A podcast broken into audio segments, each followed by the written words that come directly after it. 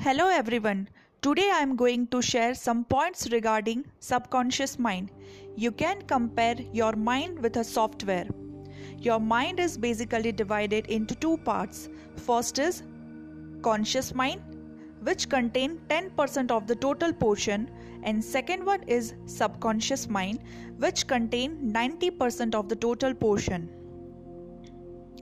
Subconscious mind include following points.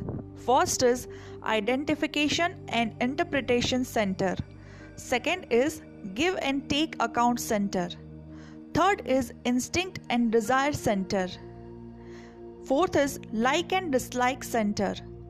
Fifth is temperamental characteristics center.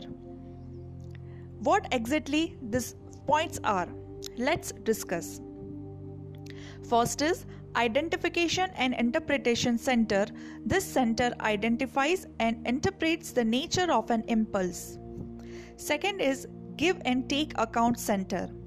This center maintains account of all types of give and take with others and also tries to settle the account. For example, if Mr. X insults a person, then the person's give and take account center remembers it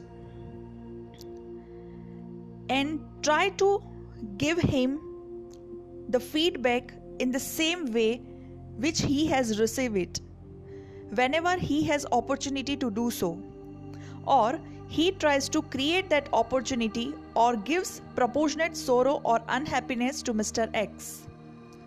Third is instinct and desire center. This center is a storehouse of all the desire and instincts.